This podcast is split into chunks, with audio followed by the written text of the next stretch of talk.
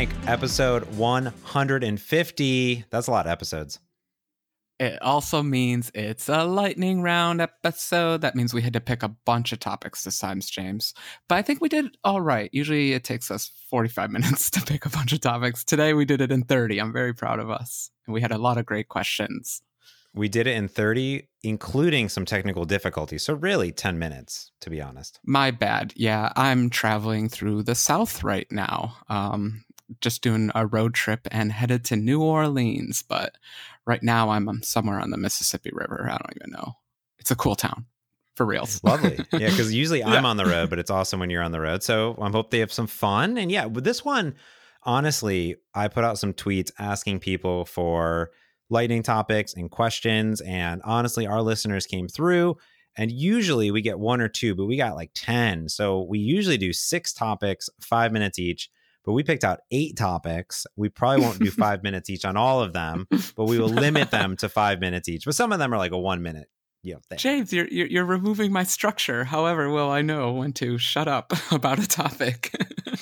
I will. I'll tell you in Zencastr. I'll say, stop talking. yeah. Okay, sounds good. This is going to be a great episode. I can tell already. Um, so. so, are we just going to dive into it? Do we have any news for anyone? Or let's just dive in. Let's go for it. Yeah, our first one uh, came from one of our Patreon supporters and from Twitter, David Sharp. Uh, he asks, How about getting that first professional coding job without a CS or What's a CS? CS degree? Computer yeah, science. Computer degree. science. Yeah, I was actually a little nervous about this question because there's so many um, ways to go about it. But the truth is, I just don't have personal experience. Um, I have a degree, so usually I was able to at least get interviews. But I have been on the hiring side, and my first reaction to this one, uh, James, was make friends with people with jobs already and um, have them help you get in. Unfortunately, I've seen that that's usually just the best route if you're doing this.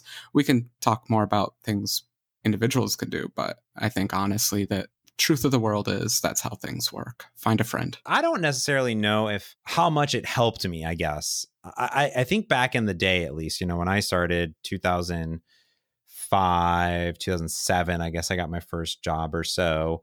I'm not sure if that's what really got me into the door. I was in school at the time and we were forced to do internships. And this was kind of a good segue. I didn't have my degree yet. I was a student, uh, but I was grinding hard to become a game developer. And I was working at GameStop down in Arizona. And out of uh, happenstance, one of the directors at a small independent game studio walked in. I told mm-hmm. him that, hey, you know, I'm studying to be a game developer. I go to this school or whatever. And he goes, hey, we're looking for interns. And I jumped on it. And that was my entry into the software development world, professional software development world. Now, before that, though, I had been grinding a lot. I had made websites, I'd been building desktop applications and showcase pieces we didn't have the world of open source at the time, the modern day open source of GitHub, but that led me to have something onto my resume immediately after I graduated. But even before I graduated, I mean, I don't know if getting those jobs, you know, or doing doing the degree was as impactful as the career experience. So having well, that career experience of building those things um, even though I did it all for free, basically was was beneficial, I guess. Uh, I was going to say that there are multiple stages to a hiring process, and some things uh, the engineers in the team are in control of, other things they're just not. For example, I was hiring uh, once upon a time, and um, we had an HR department, and the HR department did the very first screening of people. And so it was basically HR department gave me a list of people that I could then phone interview and talk to me personally, I don't care so much about a degree because, like you, I worked as a programmer in high school. I started companies with a friend in high school. This is all long before I got a degree, and I was qualified to do many jobs at that point. So, mm-hmm. as I'm interviewing someone, I don't care about the degree. I just want to see um, some kind of experience and capability and all that. But the truth is, in the really real world, there's HR departments with idiotic base requirements Uh, I had a friend that couldn't even get an interview at Microsoft because he had a, only a B overall GPA. Uh, he had a degree, but it wasn't a good enough one. You know, it, it's terrible. I hate HR. Yeah. And every company is going to be different. I think that's what you're sort of pointing out. My buddy Jesse that I worked for, he was in school and he ended up um, not finishing because he got a great job opportunity to go work at this printer software company, which then got acquired. Then I worked with him. Now he went to go work at Amazon. Now he's at Twitch and managing tons of people. So those are like that. That's you know I don't know if that's complete luck. There's definitely a lot of luck involved there, and I think I had a lot of luck involved too. But in the world of open source, getting to those projects, one thing that you can do is like if you're very open and building projects, is like sharing those projects. I think you're right on the connections. Is there's people out there send them their stuff. I love when people send me their open source projects stuff that they're working on. If it's relevant reach out send those dms send an email to people.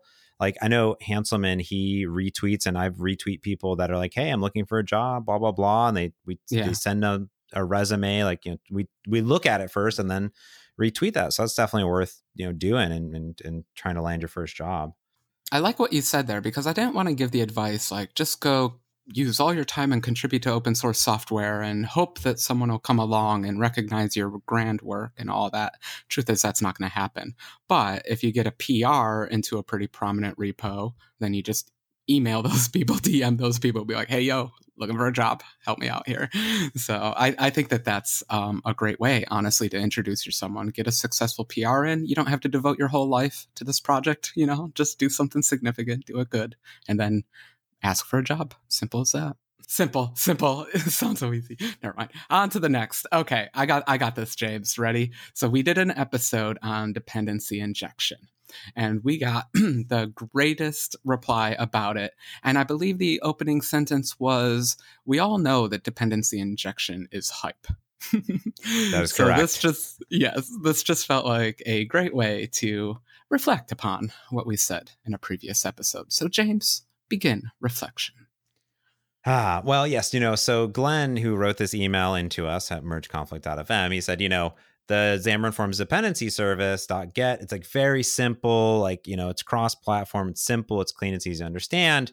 Where if you go into the ASP.NET model, it takes over your entire app. And I've been going back and forth with it. You know, the I I love there's dependency services, dependency injection, constructor injection. There's all these different things that go into it. I guess I'm just not a, as I'm not I've never been super against it. I just always wanted something official that felt like a stamp of approval. And if it's built into the platform of how I'm learning that platform, then it's very helpful. So, for instance, with uh, ASP.NET, it's literally how you build that type of application. So, as you're learning it, it's just part of how the framework works. Uh, whereas everything else you're sort of bootstrapping onto it. So even with all that, you know, hosting stuff, and I did an entire build presentation on it um, at at Build, one of our theater sessions of using all that with Xamarin Apps. Do I think that's perfect for every application? Probably not. You know, you can pick and choose how complex or how or or how not complex or how simple you want this stuff to work. But it always comes down to is it adding value and saving you time at the end of the day? Is it going to create you maintainable code that you want to own and that you want to support and that you want to onboard new developers uh, onto that code base and how they will then learn it? And I think that that is more important than is DI hype, is constructor injection, is dependency services, what is the right thing to do? It's, hey, what is the right thing for you to do to have maintainable code that you want to support long term going on many many years from now? That's how i look at it. Sounds like you're running for office. Um, yeah i like i was i was kind of thinking about what you were saying about the stamp of approval and i was just kind of thinking in my head like what do i consider a stamp of approval? And the truth is it's not officially stamped with you know the the gilded stamp with the swirlies and the nice stuff until until it's a part of the language you know? When they when they add di support into the c sharp spec as in we have syntax support for this thing that we're just cramming in right now i think that's when i would find it but i get you when you say your stamp of approval is microsoft I'm not sure. Yeah, um, I, I don't really look toward that. I think the biggest thing with the DI is just how viral it is. So you could start with a little bit, then it grows out of the code into a bigger spot. All of a sudden, your whole framework, your whole mentality, your whole design is based around dependency injection. And so, like you said, it's just how uh, it's an engineering decision. How much is it helping me? How much is it weighing me down? And that often comes down to is it a complicated DI library or is it a simple one? Is it Xamarin Forms or is it whatever MEF. What does ASP.NET use? I guess it's MEF, right? No, it's not not MEF anymore. ASP.NET oh. has its own dependency injection. Its own. Constru- okay. It's all new. So it, does not do any assembly scanning or anything like that. It's this host builder model. It's very nice. Right. Right. I forgot. Yeah. So it's completely independent. Okay. Yeah. And then, so there's our spectrum Xamarin Forms to ASP.NET to MEF, you know, pick, pick your spot on that spectrum. Yeah. Uh, you know, Yep. Yeah. Like you said, pick your spot. That's all it is. Whatever you like. And, you know, don't be mad at people if they use it. If they don't use it, you know, you can make fun of it like I do and jest. But at the end of the day, if someone's using that stuff in, the, in their code, I mean, it's fine. It's your code. I don't, I don't care. Right. That's fine. um, anything else? Uh, no, I, I just like, I don't care. I don't care. It sounded a little passive aggressive. I, because... I mean, because someone's going to call me out and then they're going to say, James, you obviously care. And I'm like, yeah, you know, I'm, maybe I'm just over it. I, my days of caring yeah. have, have, have gone. So it just made me laugh. On to the next. Well, this isn't really an, a question from Andrew, but we can give our impressions. He said Xamarin Test Cloud, which what he really means is just UI testing because Xamarin Test Cloud is not a product anymore. It's App Center Test. Uh, that's the evolution there. But um, I guess we've talked about UI testing. I don't know what all Andrew wants us to talk about on UI testing, but what are your thoughts on UI testing, Frank? James, I feel like my thoughts are where they were about five years ago, where I'm like, gosh, I wish I did UI testing. gosh, wouldn't that be great if I if I could run a suite and know if my apps were working? Uh, I'm still far behind, James. I feel bad. I have a few projects that had like these Calabash scripts in them, and then I remembered that I have no idea how to use Calabash anymore. And then I had a few UI libraries, but they had bad dependencies some, to some other code, so I deleted those. In other words, I'm a complete mess, and but I'm going to stand by it. I wish I had these tests. So I don't know what it is. I don't know if I need different authoring tools. I don't know if I need different playback systems, but there is some barrier remaining personally for me that's preventing me from writing these tests. And I honestly don't know what that barrier is. What is it, James? Tell me. Time. It's time. Is that it? Is that all it is? it's just resources, classic. Yeah. That's all. Well, it's two layers because you have to write your unit tests and then you have to add on to your UI tests. And this isn't specific to mobile. This is all UI testing ever. When I worked at Canon, we had an army of individuals that were tasked with doing UI automation. And we spent so much money and got literally no value out of it from what I could possibly James, tell. James. Yes. Also known as Windows uh, Vista. we did the same thing. Oh, our our test teams were huge and vast, and we had sophisticated tests with sophisticated databases. They were doing sophisticated stuff. It was great. And in the end, I was like, "Gosh, I think we should have just manually tested this thing."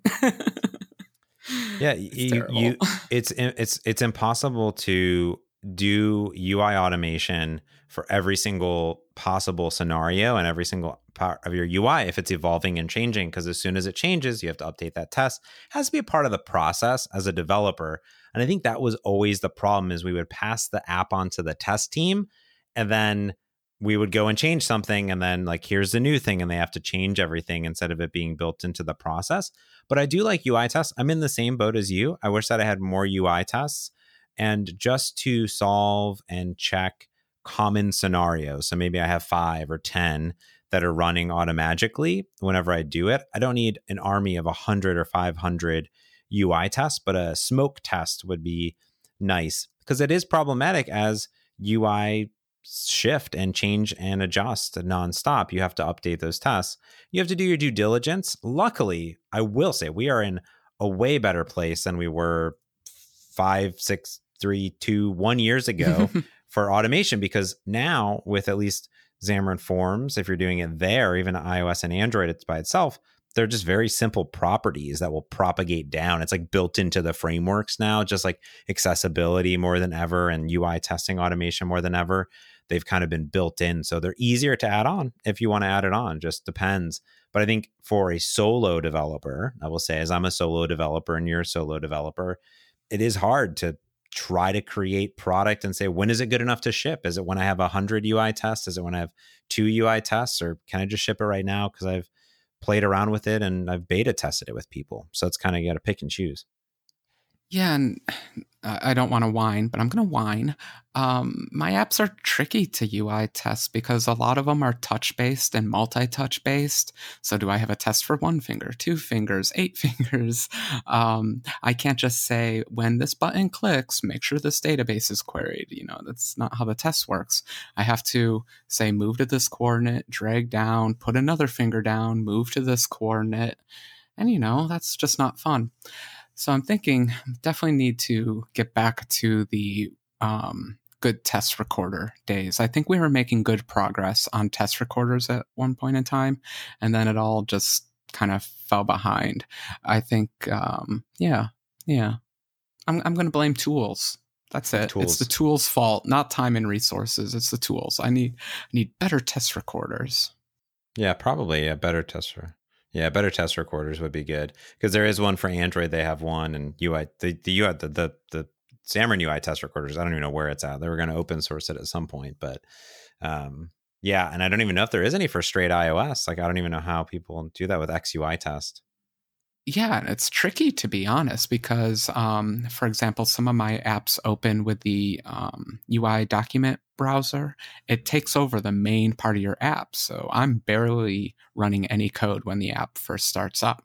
That's good because it starts up quickly, but it's bad because it's hard to add UI tests to that unless the UI test operates at the OS level. And for that, I think I would have to use Xcode, and I kind of have a policy on not using Xcode. so, oh boy, hell, tough times in the test yeah. world. Yeah. Well, on to the next question. This is a long one. We split it into two from Michael Cheyenne. That's what I'm going to go with. Um, we try to figure out what exactly. It seemed like two questions at least. So the first one, we're calling it modern language teaching slash usage because he said as Android and iOS introduce new features at a quick pace and diverge language slash features, I'm assuming the move to Swift, the move to Kotlin, right? So they're moving. And also, mm-hmm. then those concepts of how those apps are structured are different. And also, C Sharp and .NET are moving. Obviously, we're moving into .NET 5 world. We're moving into a C Sharp 8 world, and we're adopting these things. How can developers stay on top of things or train up new people? Yeah, I, I, like this one because it gives us a chance to talk about C Sharp 8. Mm-hmm. I love, you know me, I love new languages. But I uh, there are scary things about C Sharp 8. Um, one being that they added a lot of syntax changes that I absolutely love and adore, and I know I'm going to use them. And I worry about how many other people are keeping up. Will they be able to read the code anymore? Or will it start to look like gibberish just because the language is is it eight years old? No, it's much older than that, but it's on version eight, and you know it changes over time. I think most people think it's of C sharp back at its you know version five days. It's version four days. What do you do, James? Um, my current policy is I want to use these new syntax features, and so I'm just going ahead. The industry moves. It's just how computer it's just how software engineering the industry works. Times change, languages change. I think that we're lucky that we're able to still use C sharp over such a long time. If you're unlucky in switching from Java to Kotlin or uh, what Objective C to Swift, I guess that's a bit harder than just having to adapt to a few new C sharp 8 features. Yeah, uh, to me, this uh, funnily enough comes to tooling because Visual Studio um, the refactoring and IntelliSense support for the new features helps me learn them. So when I think about how do developers stay up on it, it's surprisingly turning on the latest. So Visual Studio 2019 um, says opt in and say, give me the latest. And if you have preview, I think you can even get C Sharp 8. I know Visual Studio for Mac is getting C Sharp 8 soon. um, at least preview support for it. Uh, we talked about that recently at Build. But I have that on, and that helped with the C sharp 7, 1, 2, 3, 4 things that they did, or how many versions they did, because I would turn that on and then I would say, give me recommendations. I always want to use the latest features. And Visual Studio would give me little pop ups to say, you can do this, you can do this. So I started learning a lot about the pattern matching, about the Lambda expressions. And eventually you just start adapting to all those things as you code. So you it's muscle memory. Your muscle memory is hard to break when you're in a specific pattern, but once you start to see it in your own code and why and how, then that really uh, helps. So I thought that was really good. I, I didn't really read a C sharp seven book or anything like that, but there are some good blog posts that guide you through. So to me, that was really good that the tooling can make a dramatic difference in learning these new concepts, but also be known it's okay not to use the crazy new hotness, right? I mean, it's okay. it's okay to be yourself. Don't, you know? I don't I know. I don't know. I'm really curious uh, personally. I want to know what the uptake is going to be for the null reference support. Mm. This is where you put question marks after your types to say that this can be null. I'm and in. all of a sudden you get the million. Yeah, you're in. I, I'm in who else is going to be in? I'm really curious um, because it seems a little bit split on Twitter. And even worse for the people who are in, James, like you and me, there's a little bit of a holy war going on where it's are, do you prefer question marks or exclamation points like i say never never use the mm. exclamation mm. point other people are like always use the exclamation point so i think i'm really excited to see c sharp 8 release just to see how the community adapts to it but yeah, me I'm, too. Yeah, I I think you gotta keep up. It's tough, but it's worth it in the end. It's not that hard. Learning is fun. Look at it that way. Yeah, learning is fun. While while people debate over whether or not they're going to use all that crazy null, not null stuff, let's take a quick break and thank our sponsor this week, Telerik. Yes, the good friends over at Telerik Progress have been working crazy hard on brand new features to bring you awesome UI components for all of your applications. Whether you're building a website, desktop application, or mobile application, they have an amazing UI toolkit for you. In fact, they just launched the Telerik UI for Blazor. I'm a huge Blazor fan. I love it. Client side, C sharp, web, razor templating everywhere. I love it. So now you can get all the rich, beautiful web components for Blazor applications. Additionally, if you're building Xamarin applications, which I am and you are, uh, you can get all of their brand new and beautifully optimized essential controls. They have awesome built in Visual Studio templates, so you can get access to all of them right away. And of course, they support iOS, Android, and UWP and Xamarin Forms. You can get all sorts of good things like a PDF viewer control, pop up controls, dock layout, and all so much more. It's built right into Visual Studio 2019. Just go get it. If you want to learn more, just head over to Telerik.com. That's it. Telerik.com. They have a products button. You'll see everything that they possibly support. So thanks to Telerik Progress for sponsoring this week's episode of The Pod. Thank you, Telerik. And speaking of Android, James, I'm excited for this one. Um, I guess this is part two of the question.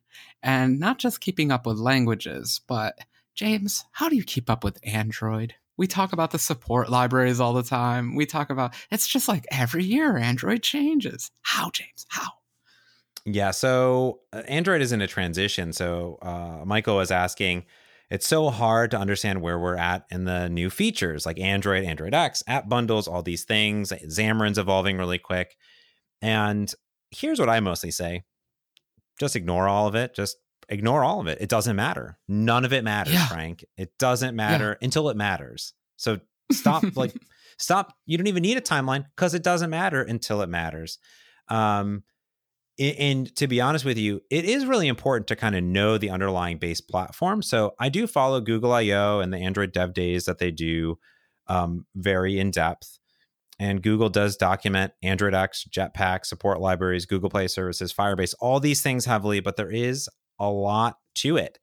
And even in the world of Dub Dub, right? Dub Dub is not just iOS; it's all of the other things in and around, um, in and around what Apple has.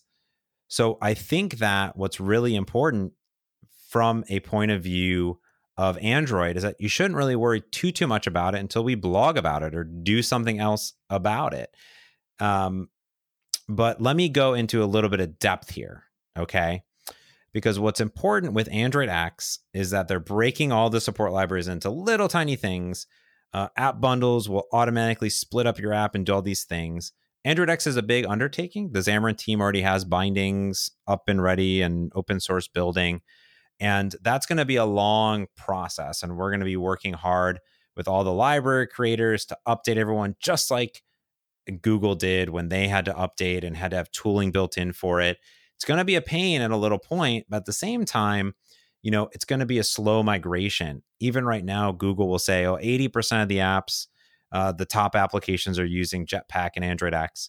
And maybe they're using one or two libraries, or, or maybe they're forced to, for instance. Um, but a lot of those packages are still preview. We have a little bit of time on it. And it will really be when Xamarin Forms, Essentials, and our core packages upgrade. And we'll have a rollout package all for that. That makes a lot of sense if done correctly. And we'll be onboarding. So hopefully, it'll be a smooth transition. Um, and that's kind of like how I kind of see it done. James, I only understood about 50% of the words you just used there. Uh, I feel like I'm such a dinosaur. Uh, my solution to this problem is program against the Android 14 API. I mean, it's got buttons and text boxes. What more do you need for an app? but I appreciate everything that you said. Uh, I just got schooled. it, it is a lot. It is a lot. And that's why if you're onboarding, it's not it's not like a Xamarin problem. It's not an Android problem. It's just things evolve over time and get more complex because the world of Android is now across all these form factors and foldables and devices are more powerful and devices have crazy notches and all these things and you don't want to bloat your app because you need so much more than ever. And one funny thing I'll I'll go off. I probably already used my 5 minutes, but when you think about a brand new framework, like in the beginning of iOS and Android, it was all so easy. It was just very simple, right? I mean, the, when Xamarin Forms yeah. came out, it was very simplistic. It couldn't do everything, but it did this one thing, you know, these things really well. You know, some new frameworks that come out, they're all shiny and new. And then two, three years later, you, they've added all this stuff because people need the power. They need so much more. And that sort of becomes the flaw and benefit at the same time. Wow. Yeah.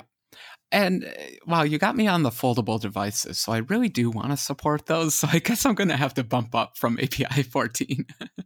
no, the, the the truth is, I just hit um, right click on solution, update all NuGets, and then I say a little prayer.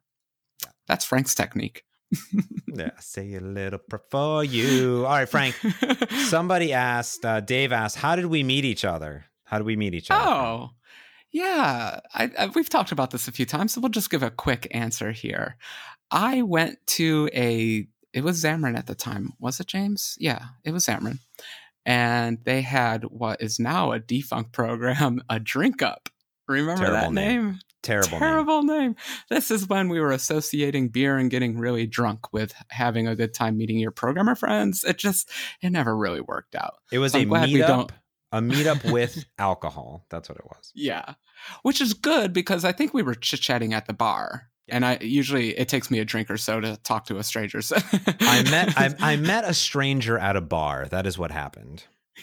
It is. It totally is. No, I think someone told me that hey, this is James James and we should yeah, that you're not a total weirdo and you might have some ideas.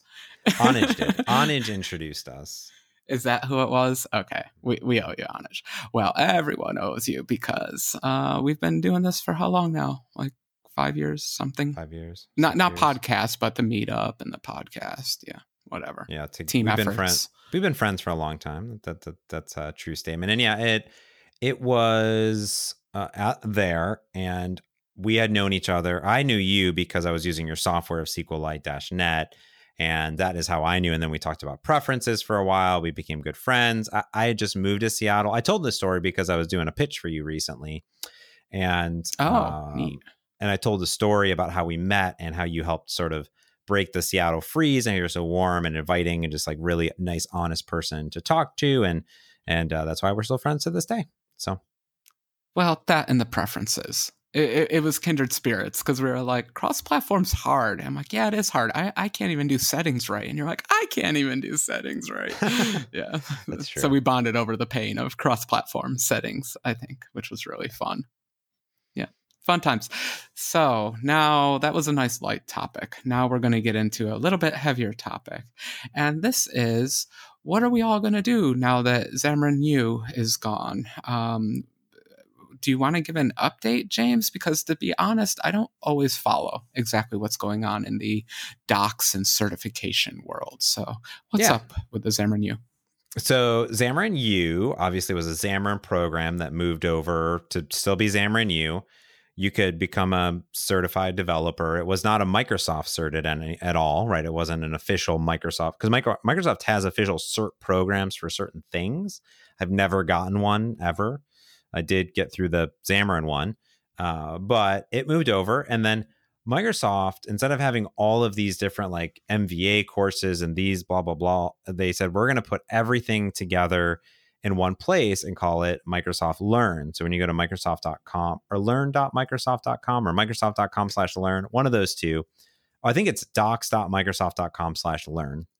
That will be completely free online training and what they did is they took about 20 courses, and they're going to continue to build these out that were on Xamarin University and move them into Microsoft to learn. So now you can go through all of the training, get all the badges and all the things. There's no certification or anything like that, and go through all the training courses for not only Xamarin, but .NET, Azure, all the things uh, for free. It's all for free, completely for free, which is really, really nice and they're going to continue to build out that infrastructure. The difference is that there's no live training things anymore, but now you can just do it on your own leisure and on, on your own time. And I know a lot of the ZAMU instructors are are doing Twitch streaming and you know still doing different courses and things like that for fun and whatnot. So that will sort of live on. But yeah, it's just there. It's free uh, I, everyone learns different, I guess. And to me, this is exciting. I think it's people are like, oh, it's sad it's going away, but it's actually exciting to me because now more people than ever will have access to free training that's really world class. Um, uh, yeah, and because a lot of the other things are paid, like even Pluralsight is paid or play paid or LinkedIn Learning, things like that. And those are good alternatives, but those are different types of material instead of this is really kind of training by doing. And, and I kind of like that. I'm glad you clarified that because my only understanding of what happened was that, yeah, the materials from Xamarin U got transferred over to this Microsoft Learn, but I wasn't sure if it was a one time transfer, who was operating this and that. But yeah, you can't argue with free. That's pretty awesome. I haven't seen too many of these videos. Now I'm going to have to totally check them out and see what's going on. But I did I did get a question from a friend uh, recently and I had an answer, but I'd like to say it and get your opinion. And they were asking this is side topic are certifications in Microsoft products, and in this case, Office products, so like Word, Excel, Access, are certifications still relevant today? And my answer was maybe not as much as they used to be in the past, but whenever I was hiring people, I was always looking for anything to differentiate people from each other honestly. It's kind of that terrible where you you want to see these things. And i think i would definitely give someone a few points for um, having certification. What do you think about all of that? This a i don't know. Uh i am imagining that it it is a differentiator because it allows you to put something else to stand out um i'm looking like on the learn website there is a certi- for certification thing, and there's a Microsoft cert for Azure Developer Associate. There's mm-hmm. one for Microsoft Office 365 something. Uh, yeah, Microsoft. Microsoft usually has a bunch of certificates. I even got to um, help write the certificate exam for the Windows Phone. That was quite fun. Mm. Got to hang out for a week and write an exam but um, I, to be honest, I just don't keep up with it that much anymore. That's why I was curious what you were thinking. Are there, I mean, anything is good. I guess it depends where you're at. if if you're if you if you think it's going to help grow your career or help distinguish you, then yes. But I've I've never gotten one, so I don't I don't know. Yeah.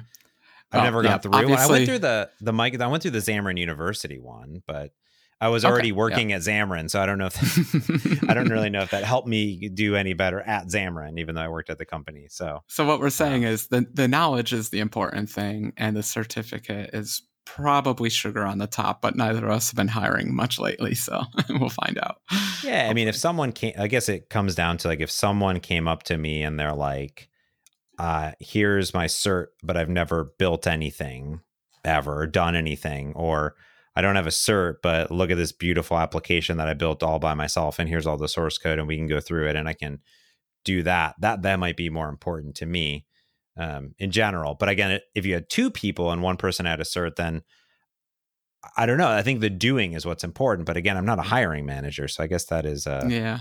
I don't know. Uh, we're a little out of our league, but yeah, everything everything's worth it. At least you'll you'll really refine your knowledge if you get the certificate. So just consider it a personal test if they're not too expensive. I guess. Yeah, I'd love I'd love our listeners' thoughts too. I know that one thing I was talking to the XAMU uh, team and now the Microsoft Learn team, and they were saying that you know all of those are like by demand, right? So I think if people really want the cert, you should let Microsoft know, like, hey, I want a cert for you know for Excel or I want it for Xamarin, and I want it mm-hmm. for UWP or whatever you want it for, let them know. And they have a whole board. And like you said, people do it. I didn't, I didn't know how in depth the cert process was until someone explained it to me. Now, I don't know if I can talk about that because I didn't ask them if that was public knowledge. So I won't talk right. about it, but I do know it's a pretty advanced uh, type of thing. So, um, hmm. anyways, fun. Um, all right, last one. This was from a while ago in our Discord, which anyone can join to. And I haven't been in there for a long time, but we did open it up. So there's like 200 people that have been in and out of it. So I should probably check it out.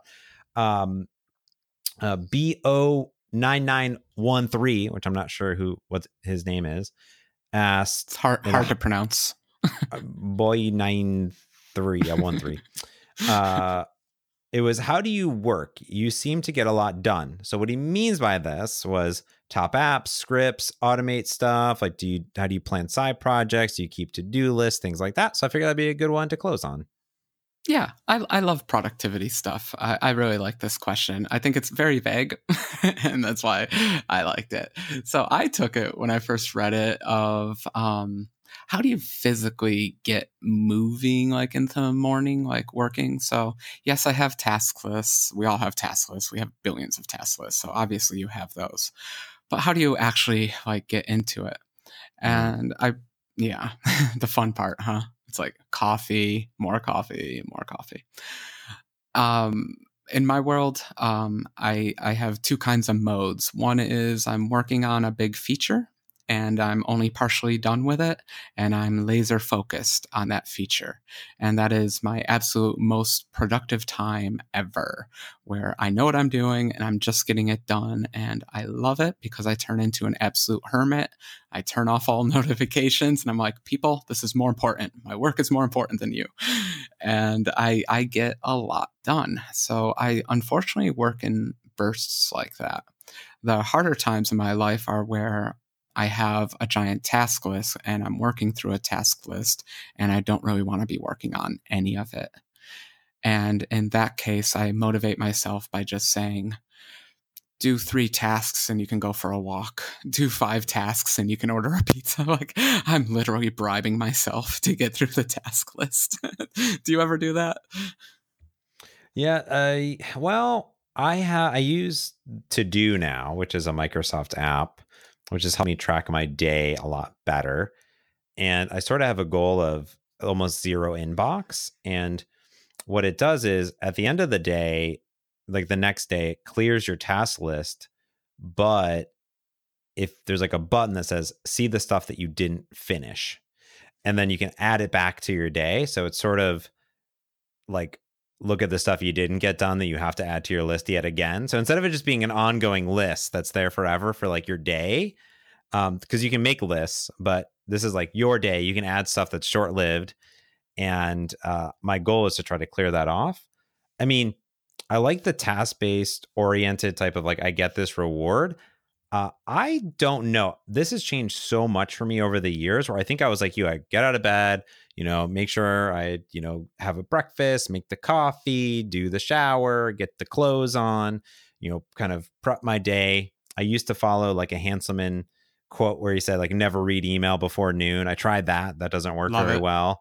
Oh. Um, it, it's a great idea, but it's a good recommendation. Never read email before noon. Like why? Doesn't matter. Um, and try to get stuff done early on.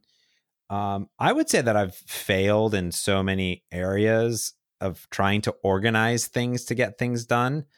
But one thing I'm really good at to a detriment is uh, task switching. So it's a detriment because I do this in my personal life way too much. but you can see when I'm Twitch streaming my muscle memory of being able to sw- switch tasks from doing like a podcast to a note taking to a code to booking something like i am just constantly switching contexts nonstop and it's like terrible right? So i'm like n- constantly doing not necessarily five things at once but i'm constantly saying as soon as i like you know finish something move next next next next. And sometimes i'll get something to 80% i'm like good enough next thing go right? So uh, the the task list at least helps me stabilize that but i do have a hard time just because i i can never really remember what all i'm supposed to be doing because i have like too many projects going on at one time so how do i organize my life i have no freaking clue frank it is a freaking Love it. mad show over here I love that you're finding the downsides of being able to um, context switch like that because I cannot. I I joke that I can only do two things a day. Like I can work in the morning and then go out with friends at night, or you know whatever. O- only two events in the day, and that includes like working on an app versus working on email or working on open source.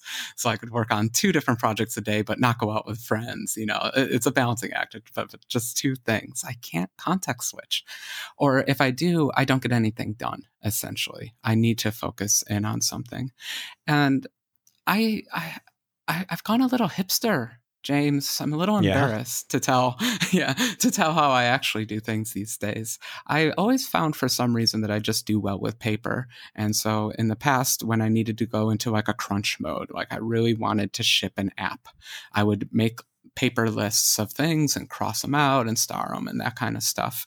Mm. And I realized that I just actually like that system. So I ended up buying um, a notebook and I just by hand write out the lists of the features and bugs that I want to fix in an app. I, it's identical to GitHub. I don't know what it is. It's it's the separation from the computer, perhaps, that makes me more comfortable with it. But the Mm. part that I really enjoy is, and this used to be a problem that I had, is a problem everyone has is your list gets long. It's it's almost by definition it it grows unbounded, and you'll never be able to catch up with it. You're always going to have more ideas than you have physical time for. Mm. And but what I've found is I enjoy still reading through that list. And so every morning that I want to work on something, I'll read through the long list. And maybe there'll be some starred items, but every almost at least a few times a week, I'm reading through every item and deciding if I really want to work on it. And I have no problem deciding after a week or two, I'll just cross it off and say, I'm not going to do that at all. And I don't know. I don't know how that's different from using GitHub issues, but for me, somehow it just works for me personally. Hmm. Yeah, I like that. Uh, and I, I want to kind of change to be more project oriented. And I tried using OneNote and that didn't work very well. and then I tried to use To Do, but it's almost not enough. And then, you know, to doing a Trello board, that seems like too much because I have too many things. So I wish I could focus in and be a little bit more productive, like you're I- kind you of know- accomplishing things. You know what the deal is with paper? It, it, at first, it starts simple. I just put a number, just so I know how many items are there, and then a one sentence description. It's a it's a GitHub issue title. I don't put a description. I don't put screenshots. I don't put a priority. I don't care about any of that stuff. All I want is a good title that captures the idea.